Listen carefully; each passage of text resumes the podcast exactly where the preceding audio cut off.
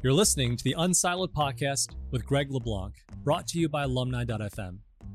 Unsiloed is a series of interdisciplinary conversations that inspire new ways of thinking about our world. So, wherever you are today, enjoy today's episode. And here's your host, Greg La Blanc. Welcome to Unsiloed. This is uh, Greg La Blanc, and I'm here with Iddo Landau, who is a professor of philosophy at Haifa University and also the author, most recently, of this book. It's called finding meaning in an imperfect world. So, on this show, we've covered a lot of ground. I've talked to folks about economics and psychology and biology and business strategy and data and so forth. Today, we're going to, we're going to tackle the meaning of life, right? So, it's just a little, uh, a light topic. But you cover a lot of ground in this book. And I think the main thrust of your argument is you're kind of calling for something analogous to a fallibilist approach to meaning, which is an anti perfectionist viewpoint. And I think that your arguments are rooted in philosophy, but I wanted to know most people, I think, outside, if you're not a philosopher, they tend to think that this is something which is in the domain of psychology in the modern world. And so I, I wanted to start off by asking how philosophers think about the distinction between philosophy and psychology, right? And why is it that in the modern world, it seems that psychology has sort of taken over the role that philosophers and, and theologians may have had in the past? Right. I think that most psychologists that deal with uh, issues in meaning in life are more interested in the subjective sphere. They talk about uh, feelings, emotions, sensations, and philosophers are also interested in the objective sphere. So when I look at the psychological literature on meaning in life, it has a lot to do with people's sensations. And a philosopher might ask whether people who feel that their lives are meaningful really have meaningful lives, or sometimes they feel that their lives are meaningless. Well, maybe they are wrong again.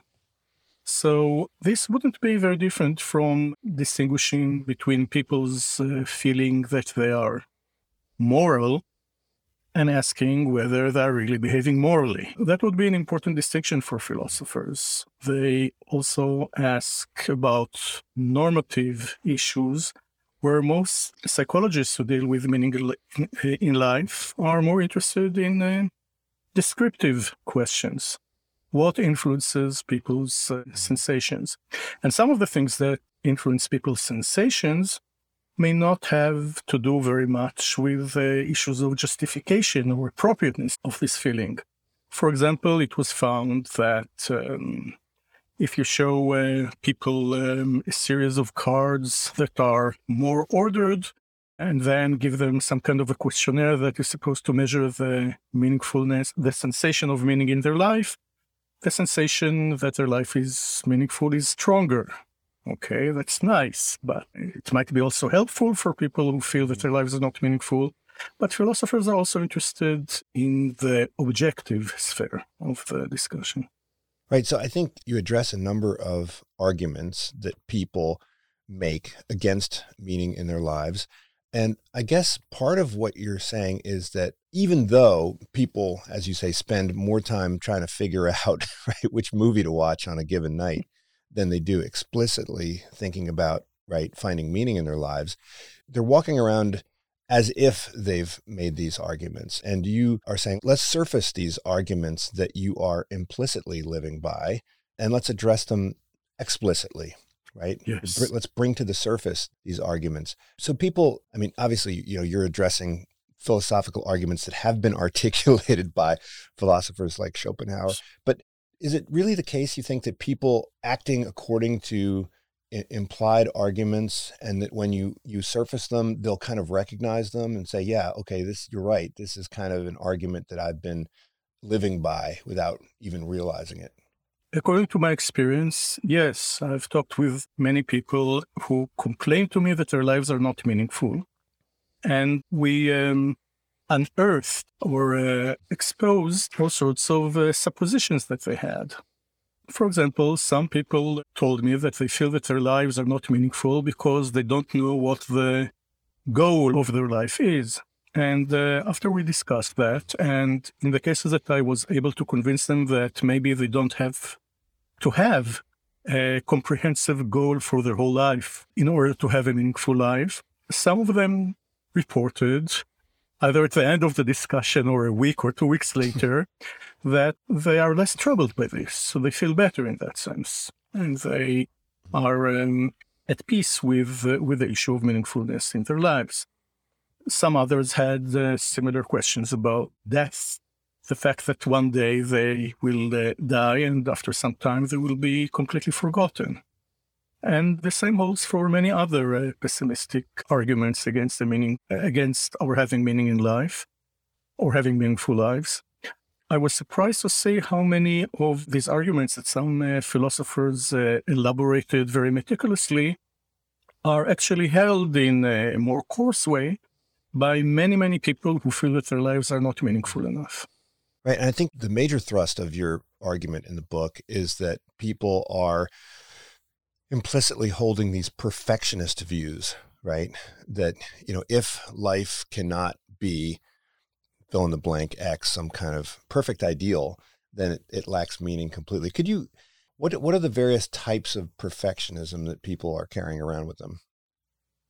The general uh, thrust of perfectionism generally is the view or the sensation that if things are not excellent or perfect, and maybe if not perfect, still excellent, extre- of extremely high quality, then they're not worth anything.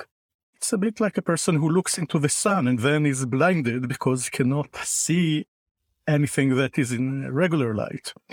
And um, some people discuss the meaninglessness or the perceived meaning- meaninglessness of their lives in, uh, in perfectionistic terms, explicitly and directly. For example, they say that because they haven't achieved the achievements of, I don't know, Mahatma Gandhi or Rubens or Mozart or Einstein, their lives are not meaningful. But many of the other pessimistic arguments also have a perfectionist streak in them. So I think that some people who tell me that they think that their lives are not meaningful because they're not infinite or eternal, one day they will die, are in the background having this perfectionist standard or presupposition. Some other people who use what is sometimes uh, known as the argument from our cosmic insignificance. So these arguments or, or feeling has to do with, with the notion that, well, we have some impact on our immediate surrounding today, but what about Alpha Centauri? what about other galaxies? We, we do not impact them. Again, here, I think in the background, we can detect a perfectionist supposition only if I impact the whole universe, not only this galaxy, the whole universe, the whole cosmos, can my life be meaningful. And in this case, it's not that if I'm not Rembrandt or Mozart or Mahatma Gandhi that my life is meaningless. It's if I'm not God Almighty, supposing that there is a God, my life is meaningless. Well, part of it, the first part you mentioned, has to do with kind of competitive value, right? It's almost part of our hedonic treadmill, right? That, you know, as soon as you achieve something, you see that there's someone else that's, you know, achieved something even greater. And so you aspire to that, right? And you say that maybe one way to interpret that critique that you're making is that the perfect is the enemy of the good, right? And that we should simply kind of satisfy and be happy with something that's good enough. But uh, then I think I think you make a little bit more of a subtle point that you're not arguing against idealism, right? You're not arguing against aspiration. You're not arguing against goals and, and attempts to achieve greatness. You're just saying that you have to do this within reason, right? How is idealism different from perfectionism? Well, I think that both uh, perfectionists and non perfectionists can have ideals and uh, both can do whatever they can to realize these ideals and even excel and go as far as they can. And it's not always the case that more is better, but in the cases where more is better, then then get more. All that is mm-hmm. fine. This does not distinguish between the perfectionist and the non-perfectionist. I think the distinction is in the perfectionist inability to enjoy also what is less than perfect. So maybe we didn't achieve what is perfect. Maybe we're not like Einstein. Maybe, maybe we're, well, uh, in a much lower grade. Can we still see the quality that there is in what we do and enjoy it and appreciate it and see that there is value there and there is meaningfulness there? When we compare a perfectionist student to a non perfectionist student, it is the same both think that I don't know 95 or 100 is better than than 70 or 80 and both try to achieve it. But the perfectionist students when they receive 98 or just 94 they leave their studies because they're they feel that they are nothings. They're zeros. If I didn't get 100 here, I'm in the wrong field. I, I shouldn't be doing this. And the non perfectionist student would also enjoy and hopefully work hard in order to get a higher mark and maybe the best mark. But when what they achieve is less than perfect, but still good, then they can enjoy it and appreciate it. This is, I think, the key difference. Well, I think you mentioned also that there are similarities between perfectionism and narcissism, and perfectionism and misanthropy, right? so perfectionistic people then presumably, I mean, do they apply the same standard to others, uh, which is what makes them, you know, misanthropic? But I think you you also point out that some perfectionists are inconsistent. In other words, they're more forgiving towards others than they are towards themselves, and they they hold themselves to a higher standard. And I think one of the things you recommend is that you step outside of yourself and look at yourself the way you would kind of view another person, right? Right. That surprised me immensely when I talked with people who thought that their lives were meaningless because they were perfectionists. They applied the perfectionist standard only to themselves, and they told me that they think that they are zeros, nothings. Uh, some of them use even more radical terms about themselves and that their lives are meaningless. Maybe there is no real justification for them to continue to live. And when I ask them whether this is also how they judge their siblings, parents, children, friends, they were surprised to notice in almost all cases, not all cases, but in almost all cases, that they do not judge other people as harshly. And this is a case of, I think, inconsistency. If um, my life isn't worth anything because I'm not Immanuel Kant, then also other people's lives, well, when they're not Immanuel Kant, are not worth anything as well. They too lead meaningless lives. And it is very interesting for me to see that many people, so to say, discriminate against themselves. This is not the way we usually think about discrimination. Usually, discrimination is well, I use double standards and I treat uh, myself or my group more favorably than I treat other groups. But here there is some kind of a reverse discrimination, if it can, if, if the term makes sense. I treat myself, I judge myself much more harshly than I judge other people. And I saw that uh, time and again people were surprised when I suggested that this is the case.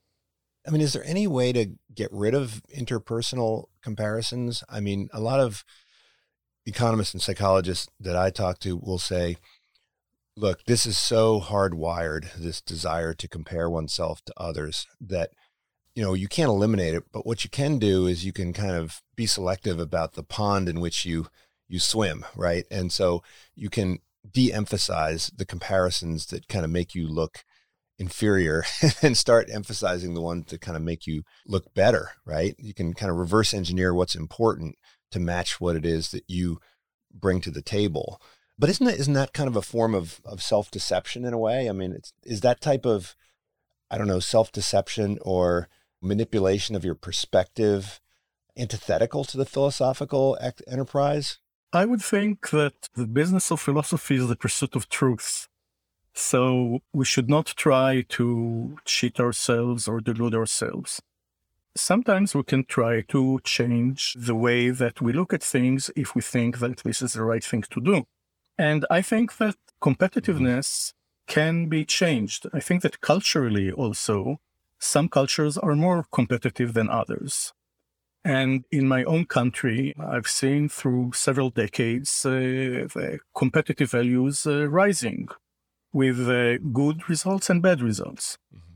I think that there are also differences between people, and this might have to do also with genetics, but I think it also has to do with education, both at school and at home. And I'm a great believer in people's educating themselves also. I know some people who became less competitive after they thought about it.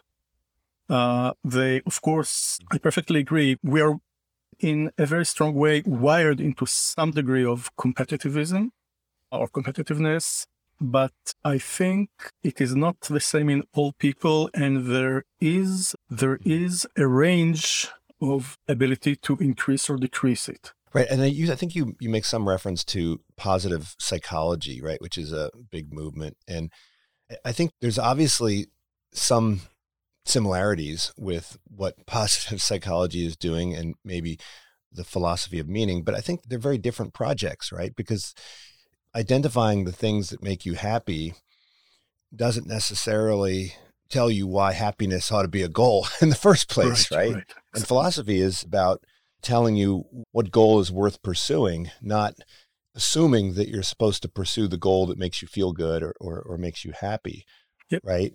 Can being unhappy be a goal in one's life? Can can one find meaning in in, in unhappiness and, and suffering? Right? Is there is there any reason why we should preference being happy over being unhappy? Well, I think that happiness can be seen as of intrinsic value. I mean, there is good reason to be happy just for the sake of happiness.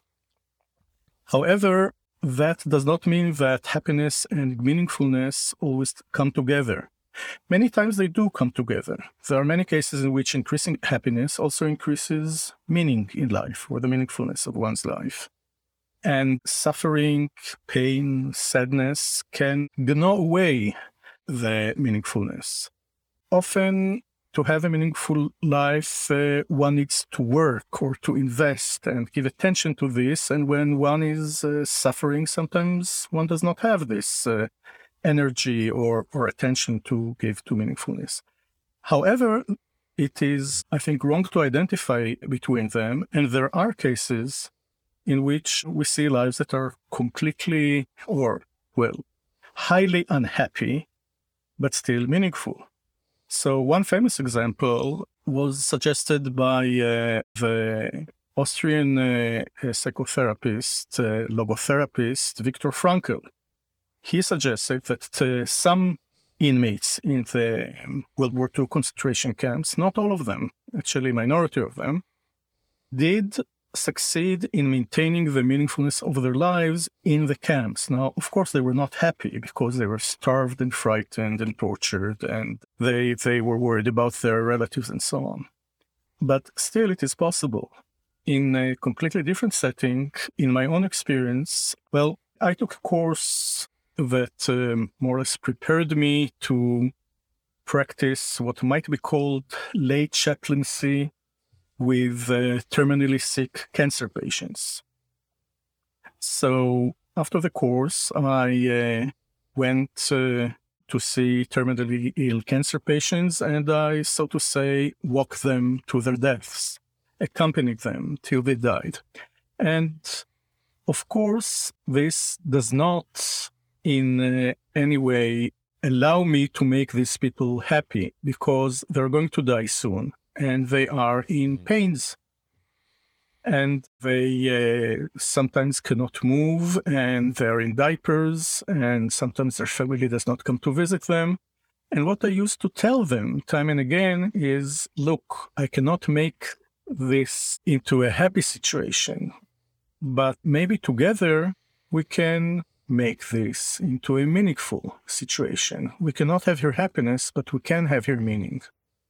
Now, there are also cases in which I think people diminish happiness consciously diminish happiness in order to attain meaningfulness. For example, I think that, for example, Nelson Mandela could have chosen to leave South Africa. And then his life, I think, would have been happier because he spent so many years in prison. It would have been happier but less meaningful. There was a, a Soviet dissident called Andrei Sakharov, who um, was a very famous scientist there. He had to do with the USSR's uh, nuclear armament. And at a certain point, he decided to, to become a dissident. And he knew very well that would make his life much less happy. And he paid with happiness consciously. He was aware of that. He paid with happiness in order to increase meaning in his life. So, yes, these are different things. And in some cases, there is a positive correlation between happiness and meaningfulness. And in some cases, uh, no, on the contrary. Well, I think there's sort of a, a, folk philosophy that is that says that you know all of the good things kind of align with one another. You know, it's kind of this eudaimonistic view. Maybe it goes back to John Locke or even further, right? That you know, if you are doing the right thing, if you're doing the meaningful thing, then it'll naturally result in some kind of, of happiness. And in the US, we have a shared belief that we all have the right to pursue happiness and and it's prioritized. Certainly, there's nothing in any of our founding documents that says that pursuit of meaning is, is, is what we're supposed to be after. So, when one is happy, how does one know, you know, that? Because I think if you're a philosopher and you see someone who's happy, but it's they're not living a life of meaning, you would say, well, that's kind of a fake happiness or a false happiness, some people would say. So if, if one is pursuing happiness, how does one know that they're pursuing kind of this false happiness or this meaningless happiness as opposed to something that is uh, more meaningful? I'm not sure that meaningless happiness is false happiness. It is, uh, well, I agree that people like Aristotle and people who accept the um, view would accept, would believe that. But if we talk about subjective happiness, I think that people can be very happy, but in the sense that they have a contented sensation most of the time. They're pleased with what's happening, pleasures from here to eternity. But this would lack meaning. So in some cases, we we may think about I know there is this um, notion of the empty playboy who has fun the whole day, but there's nothing of sub- substance there.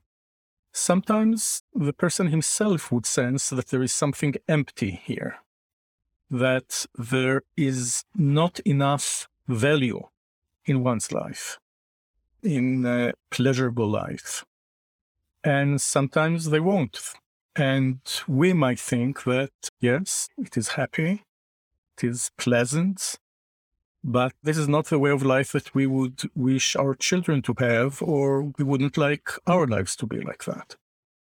Because there's not enough value. We're not seeking probably only happiness.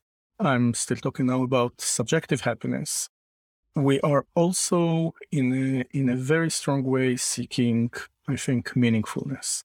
Now, you point out that some religions have built in ideas that allow people to be less than perfect, right? And this I found interesting because you know, I, way I was raised, the view was that if you know you're supposed to aspire to be a saint, right? you know, you aspire to be Jesus or you know something really aspirational. And but you say that most religions have baked in this difference between kind of precepts and counsels, and and you even referred to the Hasidic view that you know mediocrity is you know is a virtue now, that doesn't sound right, but the way you articulate it, right? These Benonim, right? The Benonim yes. are the the good enough people, right? Mm-hmm. It's okay to be good enough. Could you articulate? Because this, is I think, you know, most people think that religions are very idealistic and, and perfectionist. Yes. I think that many religions discuss perfectionist ideals as uh, supererogatory. So this is beyond duty. If you do it, this is wonderful. You're a saint. But not everyone has to be a saint. And you can enter a the kingdom of heaven. You can be a very, very good religious person if you just do the regular duties. I think that in Hasidism, they emphasized it, especially in some branches of Hasidism, they emphasized it by choosing a term that, especially to the modern ear, sounds uh, depreciating, which is mediocre. We usually use the term mediocre when we actually mean to say bad. But they wanted to emphasize that one shouldn't try to, well, poison one's life by trying to achieve what is almost impossible. And continuing to do the regular duties, religious duties, and which, by the way, are sufficient burden in themselves. And succeeding in that is enough. Not going further is sometimes even better because in some cases the efforts to go very far can lead to poisoning or even destroying what you already have. Now, it is interesting that you said good enough because I think this is true also in other non religious traditions. So, the psychologist Donald Winnicott had this term, this notion of the good enough mother. He noticed that many mothers feel very guilty for not being perfect. I myself do not believe in God. I respect people who believe in God. But if we think about belief in God as, well, God as a myth, I think that another myth, maybe even stronger, is the perfect mother myth.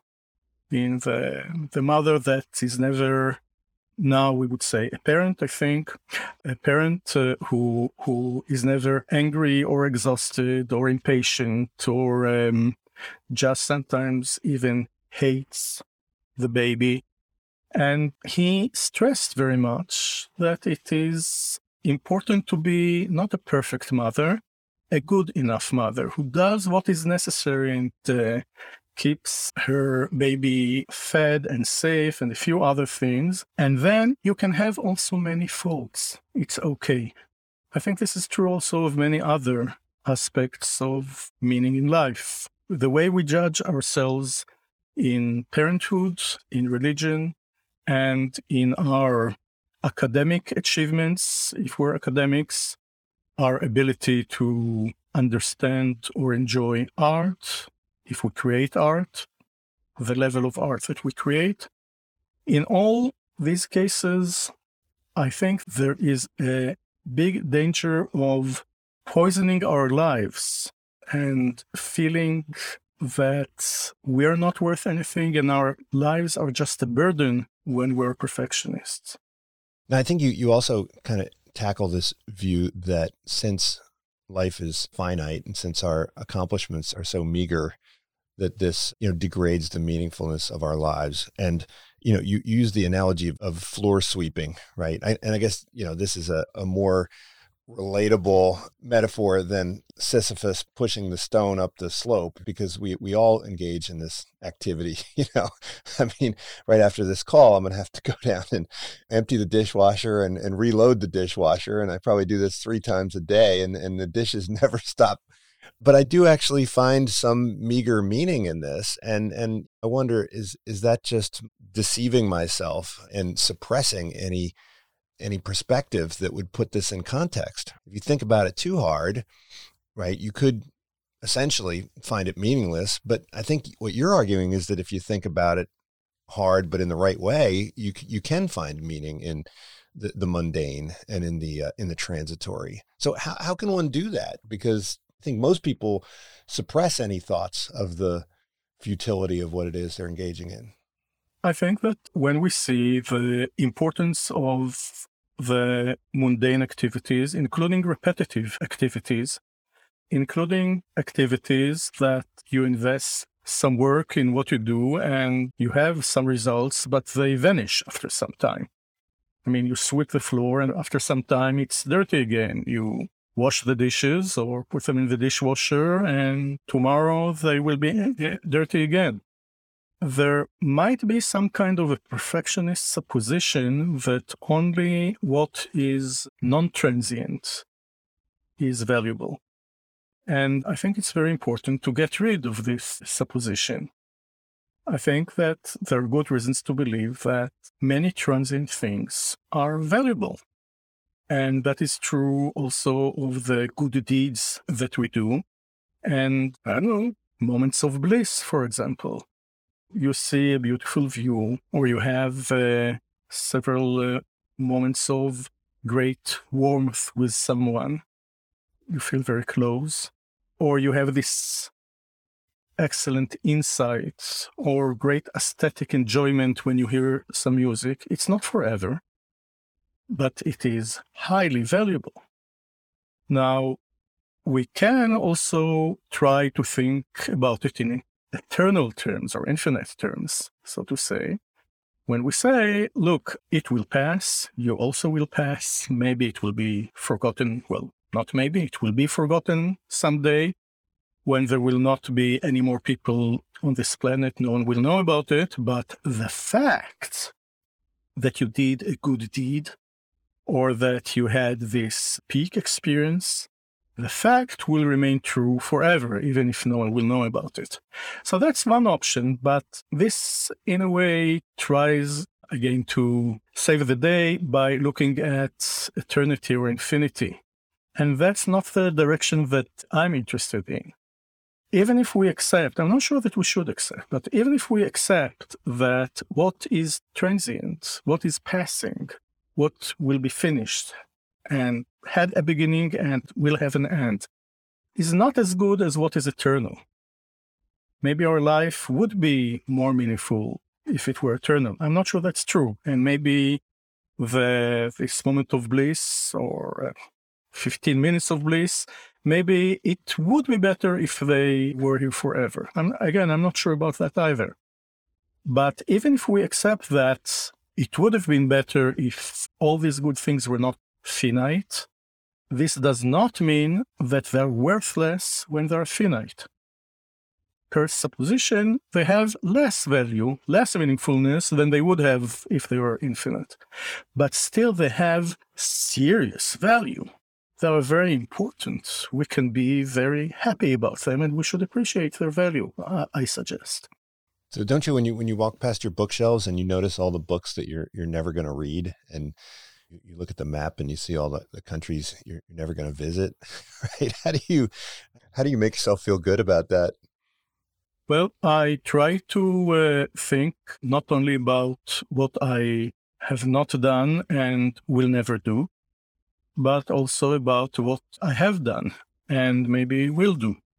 And I think that we sometimes, perhaps in our society, which is very achievement oriented, and as you said earlier, competitive, we're always thinking about what we didn't achieve and will never achieve. And maybe we feel too interested about what other people achieved and too frustrated about the fact that some people achieved more than us. I think that we can also try to direct ourselves consciously because perhaps because of cultural reasons and perhaps because of other reasons some people, many people, don't do that enough. But I think we can direct ourselves to what we did do, what we did achieve, what we did understand. And I think these things have a lot of value. In a way, this might be another version of the um, cosmic uh, insignificance argument. I mean, I did not impact anything in another galaxy. Actually, I did not impact anything in this galaxy almost, and on Earth as well. I have direct impact on, on very few things and very few people. But here, if I had some good impact, wow, that's a lot. That's very much. And it is also good to think about what I have done. Well, you also argue that uh, a teleological view, right, can be harmful, right? I think most people, when they think about meaning, they think in terms of having some telos, right, or some purpose. But you point out the danger of that view, right, which is that if you if you push that argument, right, you know, you say, well, okay, why are you doing this? And then why, why are you doing, why do you have that reason and so forth?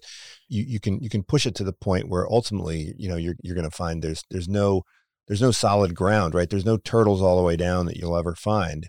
And, and so maybe the need for a telos is, is misguided. Could you elaborate on that a bit? Like, cause that, that does seem to be, you know, people, when they think about meaning, they're thinking about some kind of you know ultimate meaning or or some some meaning that's that's indisputable or grounded in in some solidity somewhere yeah so i think that there are ends to some of the things that we do that are meaningful i don't think that we always need ends in order to have meaningfulness or value so there are cases in which without posing any ends any goals to ourselves and achieving these goals we have valuable experiences.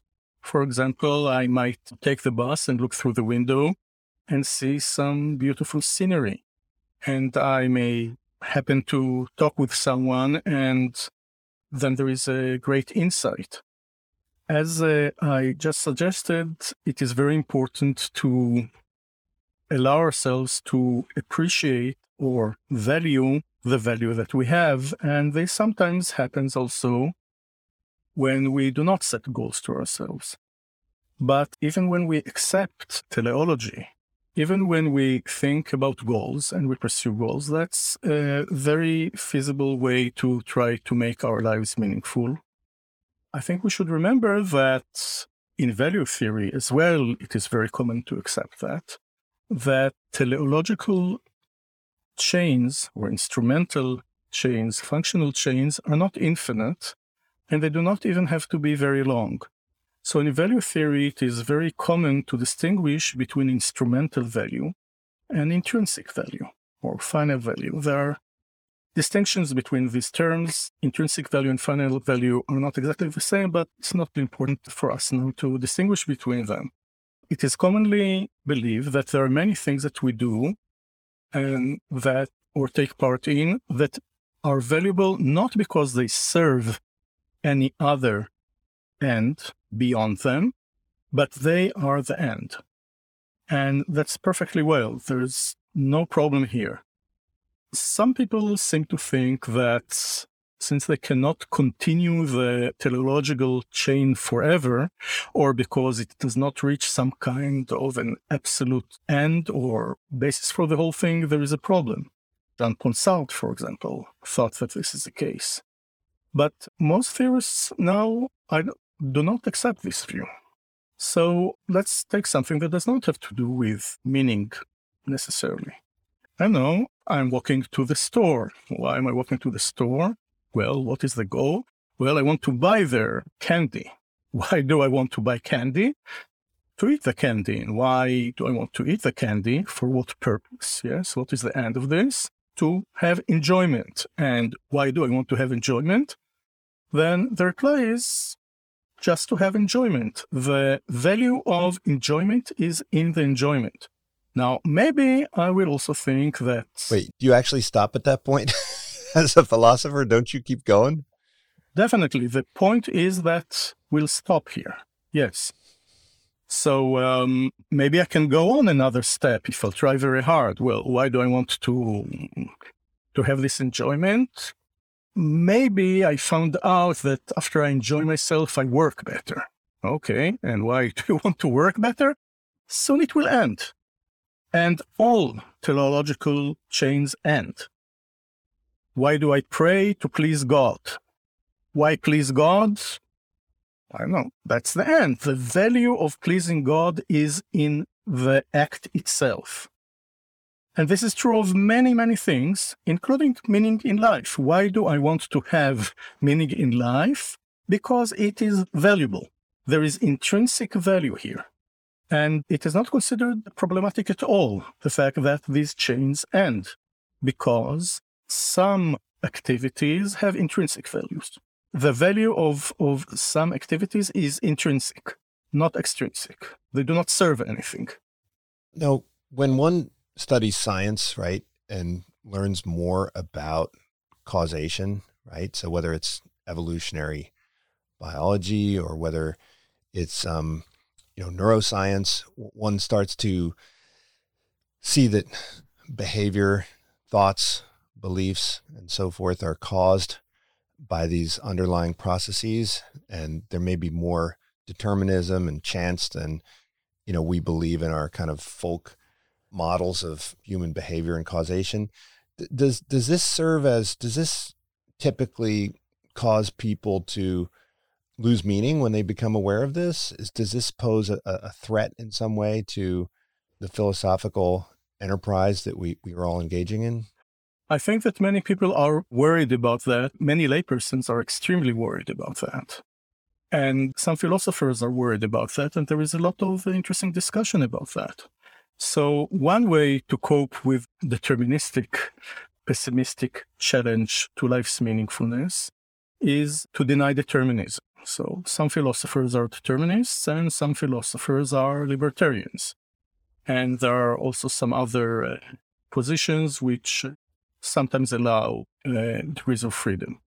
So that's one strategy. That's one direction in which people try to cope with the deterministic challenge. Another direction, which I found I find uh, also very interesting, is to say, look, maybe we don't have autonomy, maybe we don't have freedom, but is it clear that this makes life meaningless?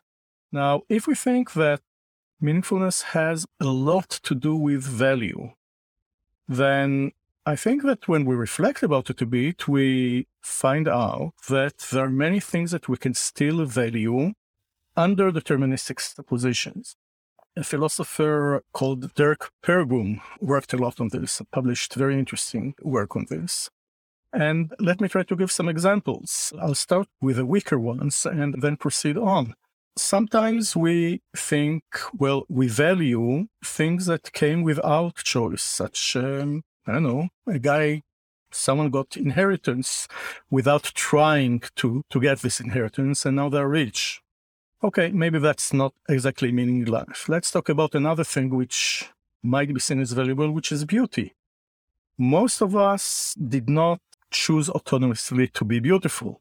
And we still appreciate, we value beauty very much. Still, maybe this is not exactly meaningfulness, but I'll go on from here. I just want to mention that when people become more beautiful because of choice. For example, when they have all sorts of operations in order to be more beautiful, we even value this less than we do the natural beauty. So let's talk about other things that are of value and which we do not choose. Well, let's talk about sports. I think that some of the people that we admire so much uh, in the Olympic Games, for example, also of runners, some of them clearly have the genetic input that helps them to do that. And in some other cases, for example, in the case of those two wonderful uh, tennis players, the Williams sisters, they both, I think, had a very strong genetic advantage here, but also their father, from a very, very early age, more or less, um, well, cultured or brainwashed them to be very good tennis players. He did not leave them a lot of choice, and still many people admire them. Okay, maybe some people think that sports does not have to do with meaning in life. So let's talk about Mozart. In many lists of, uh, we'll give some general example, token examples of people whose lives were meaningful, Mozart appears there. Now, it is clear that he had great musical talent. He came from a family of people who were inclined to music. And he was also brought up from a very early age to be a great musician. It is not clear that he had much choice here. That may be also true of some great painters, some great poets, fiction uh, writers, some of them don't talk about choosing. Some of them use metaphors like the muse wrote through me. Some say that they cannot, cannot do it otherwise. Maybe some of them suffer from some kind of obsessiveness or compulsiveness, as might be true of also some great mathematicians or scientists. And still, we have a lot of respect for them. Now, let's, as a thought experiment, compare two people. One of them is Shakespeare, and let's say that Shakespeare couldn't but write the things that he wrote because it burnt in him. He would have been restless, suffering if he didn't sit down and write Hamlet and, and King Lear. Now, let's talk about another guy who lived there at that time and did choose. But he wrote worse stuff. Whom would we admire more? Whose life would we take to be meaningful? I think that most people would take Shakespeare's life. I mean, this is not the historical biographical Shakespeare. We don't know anything about him. I'm, I'm, I'm not suggesting that this is the biographical Shakespeare, but the Shakespeare of these thought experiments or, or experiment or, or example. I think most of us would think that Shakespeare had a more meaningful life than this other person who chose and thought and deliberated and very autonomously decided to write whatever he wrote, and it wasn't very good. So I'm not sure that determinism, if we accept it, and maybe we shouldn't accept it, but if we accept it, I'm not sure that determinism ruins life's meaning. I think we can still accept that life is meaningful under deterministic suppositions. Well, but even if they're living the kind of life that we might describe as meaningful, they themselves may not perceive it as as meaningful. So, to what extent is this about finding meaning, and to what extent is it about making meaning? I think in the beginning of your book, you you you distinguish them. How, I mean, should we be thinking of meaning as existing under the rocks, and and all we have to do is overturn the rocks, and we'll we'll, we'll find it in there, or is it you know look around and you'll you'll find it in in your garden and you know the, the sort of hemingway view the hermann hesse view the ingmar bergman view? Or is it you know we we have to go out there and, and make it right? We have to create it out of out of thin air like artists the more kind of nietzschean view. Are these views compatible or, or are these very different ways of thinking about meaning? I think that these are different ways of thinking about meaning, but they're compatible ways and they complement each other. So, um, if to use a, a metaphor, let's say that we want to feel more beauty in our house, to enjoy the beauty in our house more. We can do it in two ways. One of them is to introduce beauty into our house. We can change the furniture if it's ugly and change the carpets and the, and the pictures and get rid of some of them and uh, get new ones, which will be more beautiful. And another way of experiencing more beauty in our house is to de-trivialize the beauty that is already there because the beautiful picture that is on the wall has become usually for most people has become transparent so to say after a few weeks. We don't see it anymore and we can make ourselves aware of this beauty if we try to do that. Now, in the literature on meaning of life, this, these different ways of doing it can be called, well, achievement, the way of achieving, or the way of recognizing. So we can try to achieve value or achieve meaningfulness in the sense that we learn and then we know and we try to develop perhaps uh, loving relationships and go places and try to um, develop uh, the moral or moral activity. This would change our lives in the sense that we will create or even introduce meaning into our lives. But another way of making our lives more meaningful is to become aware of the meaning that is already there. Now, it is amazing, I think, that so many of us are unaware of the immense value that we already have. And we usually become aware of it only when it is gone. And the sorrow that we feel afterwards may be an indication to the extent to which it was valuable for us. But until it's gone, or at least endangered, most of us are, are not aware of it. And when I talk with people who see their lives as meaningless, I suggest these two directions. So one of them is indeed to work.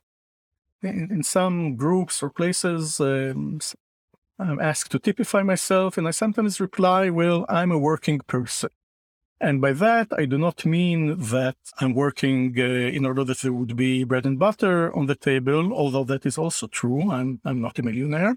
But I mean that in order to have a meaningful life, I work. A meaningful life or meaning in life is not like a degree or a citizenship. You do something, you get it, and then you have it for your life. It's more like a love affair. You have to continue to work for this, and, and I work. And I'm surprised that some people who see their lives as meaningless are angered when I explain that they have to work for it. You have to work for other valuable things in life, so you have to work also for meaningfulness. So that is one direction.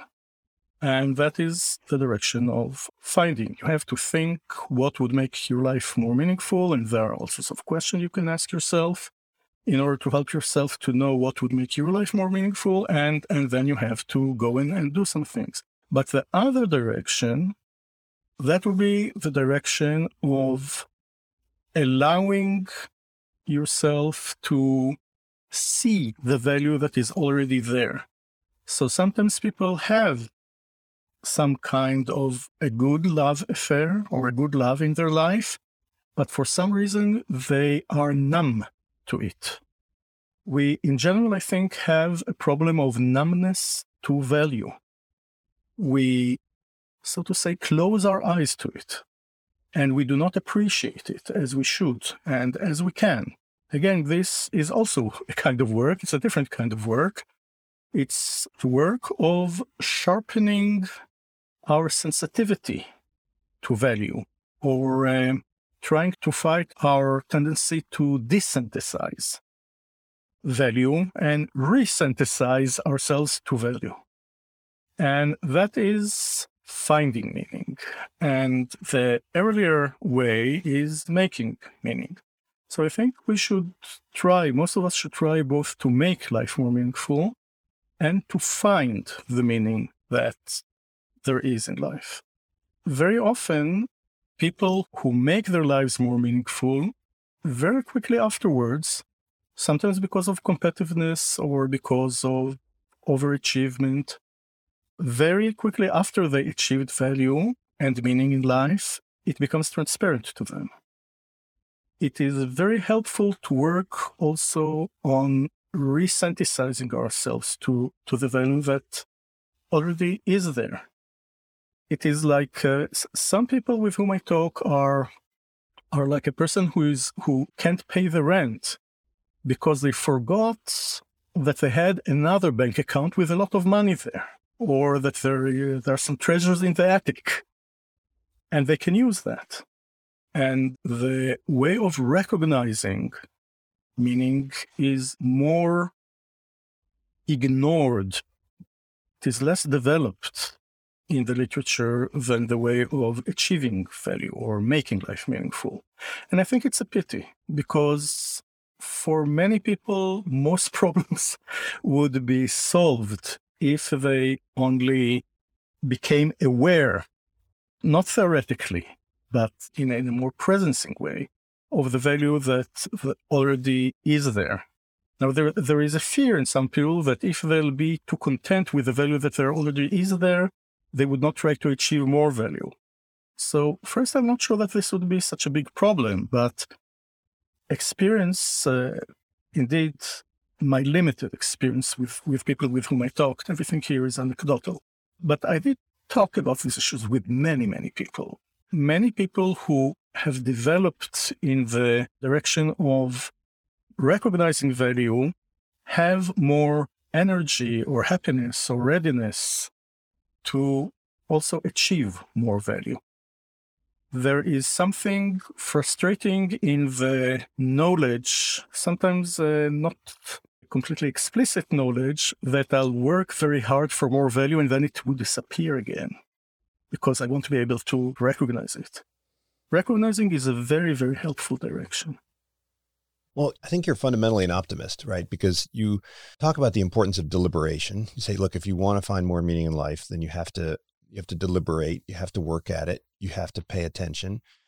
But there's a whole nother tradition in philosophy and literature which says that once you start kind of deliberating and once you start noticing and once you start paying attention, then you'll actually start to undermine the things that you think are meaningful, right? You'll wind up like Tolstoy in the in the pit, right? you know, licking honey off the twig while the little ants try to eat the eat the twig off, right? So is that just due to your disposition or is there a danger that people when they they stop acting unconsciously and they start put the divertissement on hold and, and they, they might actually find less meaning. How can you kind of encourage people to embark on this this journey of of deliberation and assure them that this will will probably result in in this kind of discovery rather than just some kind of despair.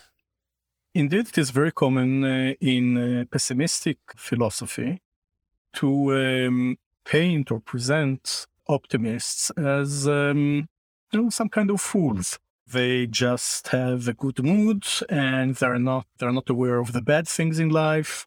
And if they'll think about it deeply enough and seriously enough, if they'll be rational and look at all the evidence, then they'll join uh, they'll join us, the pessimists. And this is certainly not the view of the optimists they think that, again, on rational grounds only and basing themselves on evidence, there are very good arguments, which I try to present also in the book. There are very good arguments, and there is strong evidence for the optimistic view of life. And there are some optimists who are fools. There are also some pessimists who are fools. Some optimists uh, just go with the crowd. There are also some pessimists that just go with the pessimist crowd. Earlier, I said that the business of philosophy is the pursuit of truth, and I think this is certainly true also here. So, my my and other optimists' business is not to try to make people ignore the bad parts of life. It is to think both about the bad parts and the good parts, and the way we can perhaps change some things. And I think, I suggest that the arguments, uh, the optimistic arguments, are strong enough to show that life can be meaningful. Now, I want to emphasize the difference between the pessimistic, the traditional pessimistic view and the traditional optimistic view. The pessimistic traditional view is more, so to say, chauvinistic. Here, I don't mean, of course, male chauvinistic or nationally chauvinistic. I'm using the term chauvinistic in the sense that the pessimist thesis is that life cannot be meaningful for anyone, ever. Now, optimists present a much moderate thesis. They do not say that life must be good or is necessarily good for everyone forever. They say that for some people, they think usually also for many people, life is meaningful, or if it is not meaningful, with some work, it could be made into a meaningful life. But not for all people not for all people. Frankl, by the way, thought that all people's lives are meaningful. Many optimists do not share this, maybe overly optimistic view. So, because moderate philosophical claims are usually stronger to defend, I think we, we have an advantage. I think in general, we should remember that life is terrible and life is wonderful. It includes horrific things and it includes very good and wonderful things. And many people, not all people, but many people have quite a lot of power to live their lives in ways in which there is more meaningfulness or good than meaninglessness or, or bad and their lives too, because we're not perfectionists, if we are not perfectionist optimists, but most optimists are not perfectionists. And in the meaningful lives, there are also segments of non meaningfulness, or actually meaninglessness, and, and suffering and sorrow. But all in all, the optimist would say there is enough in many cases, and in some cases where there is not enough, there could be made enough meaningfulness to have all in all a meaningful life. So, last question. In your book, you reference a lot of literary works, cinematic works, right? Essays. You know, I think a lot of people think that if they're going to do philosophy, they have to read philosophy. Perhaps you don't need that, right? There's philosophy that's embedded in literary works. To what extent should we dissolve these boundaries between philosophy and reflective essay writing and literature and cinematography, right? Presumably one can imbibe the arguments you're making without having them be made explicit and without being turned into, you know, propositional logic, right? So in philosophy, there are, there are different traditions and different branches. The method in which I wrote and presented the book does not try to logically formalize the arguments, but still I um, followed what is what might be called the broadly analytic tradition in philosophy in, in presenting arguments all the time. And the arguments are thus open to criticism, which is the way I think philosophy should be practiced. And uh, I think that some of these criticisms were presented and then replies were suggested and so on and so forth. Now, the literature, indeed, I rely on a lot of literature, is uh, subsidiary. If I erased all references to literature from the book, it should be as strong argumentatively, I think but also because I personally like literature very much. I wanted to present some literary examples. More than that, I think that we can find a lot of wisdom in literature. Now, this wisdom is expressed in non argumentative ways, usually. And we should treat it as philosophers also with suspicion we should try to see whether there are uh, presuppositions here that we might disagree with, w- whether we can try to develop what we find in literature into valid, sound arguments. We should do all that. We shouldn't just say, yeah, well, you see, Tolstoy said this and that. We should criticize when we should criticize. But I think that as philosophers, we can gain a lot if we heed what authors of poetry and literature suggest to us. And I am sorry that a lot of philosophers are not interested in that at all. I think there is much to gain from this. Not blindly, not overly admiringly, but with a critical mind. I think we have much to gain from this.